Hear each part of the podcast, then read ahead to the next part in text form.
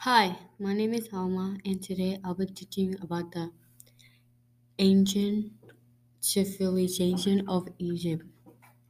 So, one thing I learned is that looking nice and being nice was so important to them, and also makeup was also important too.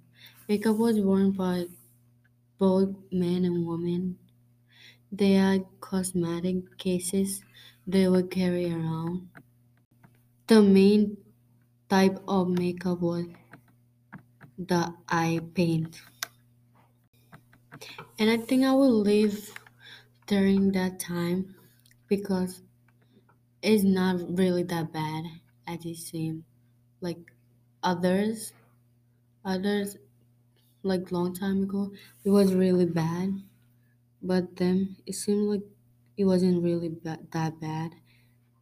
Like they were so nice to the people. They didn't check up. They didn't kill their own peoples or something like that. They just treat each other um like a family, I guess. Yeah. So I think I will live that during that time. Yeah.